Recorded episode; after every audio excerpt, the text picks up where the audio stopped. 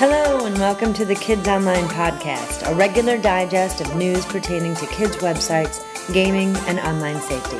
I'm Joi Podgorny, and I'll be reading the news compiled by myself and many others in Kids Online. For more information, go to our website at kidsonline.idcommons.net. And now for the news. Privacy and safety news. The big news this past week was the back and forth that has resulted from the Internet Safety Technical Task Force report. It's like watching a tennis match. First, the ISTTF released their report early January and stated that, and I'm paraphrasing, while predators are a problem, kids are meaner to each other, and that we should really focus more on cyberbullying.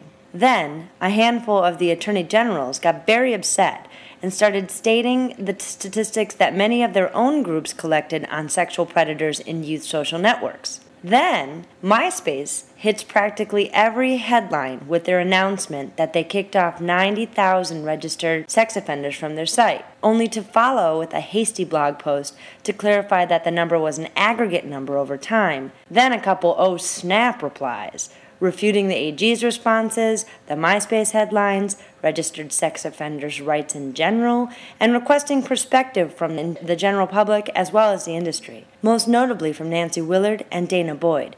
Both of which are linked in the show notes. Now, who said that what we do is not exciting? On a less intense note, the European Parliament moves to protect kids from potentially harmful games sending out a notice that the Internal Market Committee will set out a series of recommendations to improve the protection of children from potentially harmful video games this Wednesday. We'll definitely keep you posted on what we find out there. Today was Internet Safety Day. How did you celebrate? A wide array of activities took place across Europe and the world, ranging from press conferences and workshops for children to rock concerts and seminars for educators and parents. You can read more at www.saferinternet.org preschoolers online. Toddler texting toy from Leapfrog.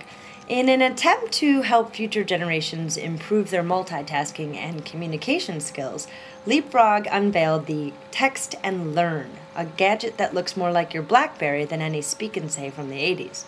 Set to arrive in stores this summer, the Text and Learn helps children learn how to text with their tech pup Scout, as well as exploring letter matching and shape identification. VTech launches vMotion too. Along the same lines uh, as the Text and Learn comes the new version of vSmile, a console for those notorious toddler gamers. Uh, niftily enough, the controller can be used uh, for right handed or lefties, and the game includes well known characters and licenses like WALL-E, Kung Fu Panda, Dora the Explorer, Thomas and Friends, Scooby Doo, and Spider Man. I'm a PC and I'm four and a half. Want to freak out your parents who can't figure out this newfangled Facebook thing that's all the rage with parents and grandparents these days? Show them this video of a PC loving tot who can upload and improve digital pictures in mere seconds. Four year olds are the new moguls, don't you know?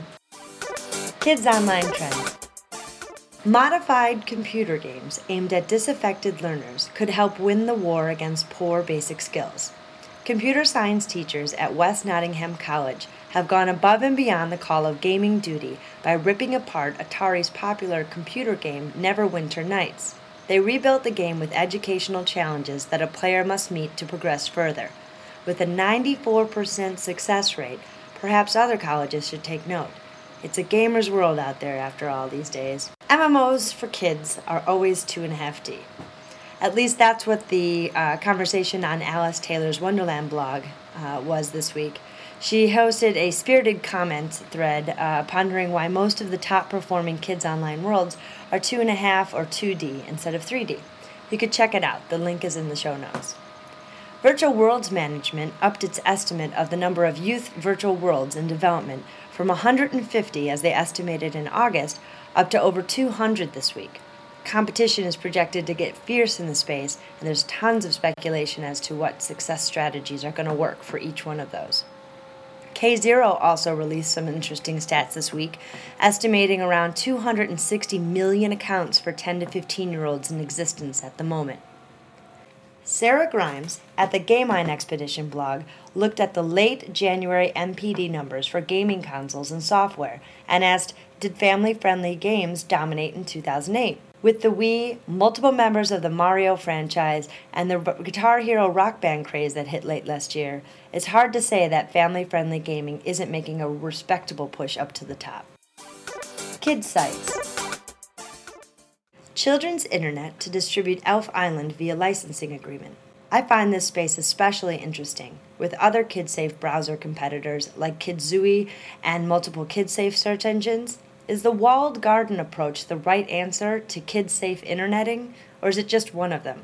I'd love to hear your thoughts on that. Disney sets World of Cars for summer 2009.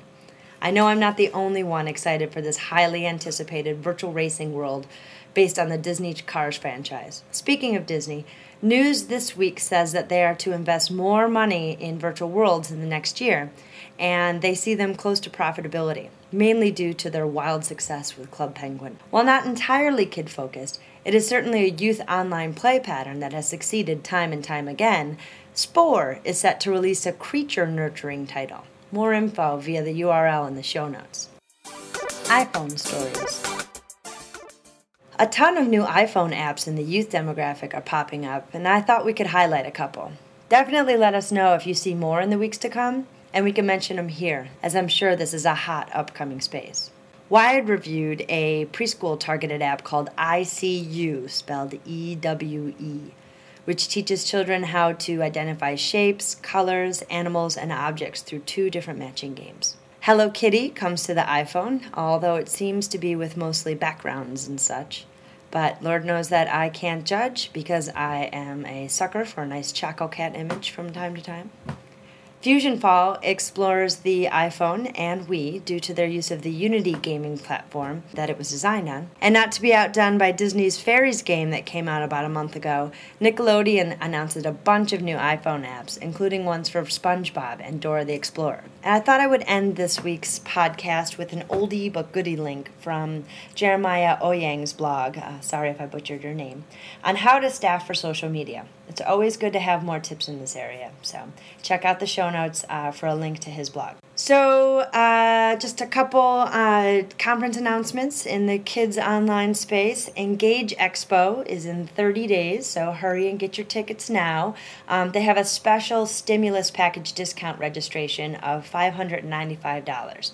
That's at engageexpo.com. Uh, there's a youth track uh, at the South by Southwest Interactive this year. Anastasia Goodstein is just one of the youth media speakers. Um, there's also discounted registration for South by Southwest this week, so buy your tickets now to avoid any kind of price hikes. And finally, the Leipzig Games Conference 2009 has been canceled due to conflicts with similarly themed and scheduled conferences in Germany. So, thanks again for listening this week. Uh, as always, I will welcome your comments, suggestions, or help in putting this together. This week, I was helped by the voiceless Izzy Neis, who helped me um, compile and write some of the news. Um, but always looking for more suggestions and help, so let me know if you want to help out. You can get all the show notes and contact information for us at the Kids Online website at kidsonline.idcommons.net. Kids Online is a group of professionals who banded together with a threefold mission to create a place to aggregate frontline community management tactics, tools, and strategies, to become a catalyst to spread understanding of issues around kids online to the mass market, parents, and teachers and to be a source for online community professionals to find information on legislative updates and changes. My name is Joi Podgorny, and this has been the Kids Online podcast for February 10th of 2009. Thanks, and have a fantastic week.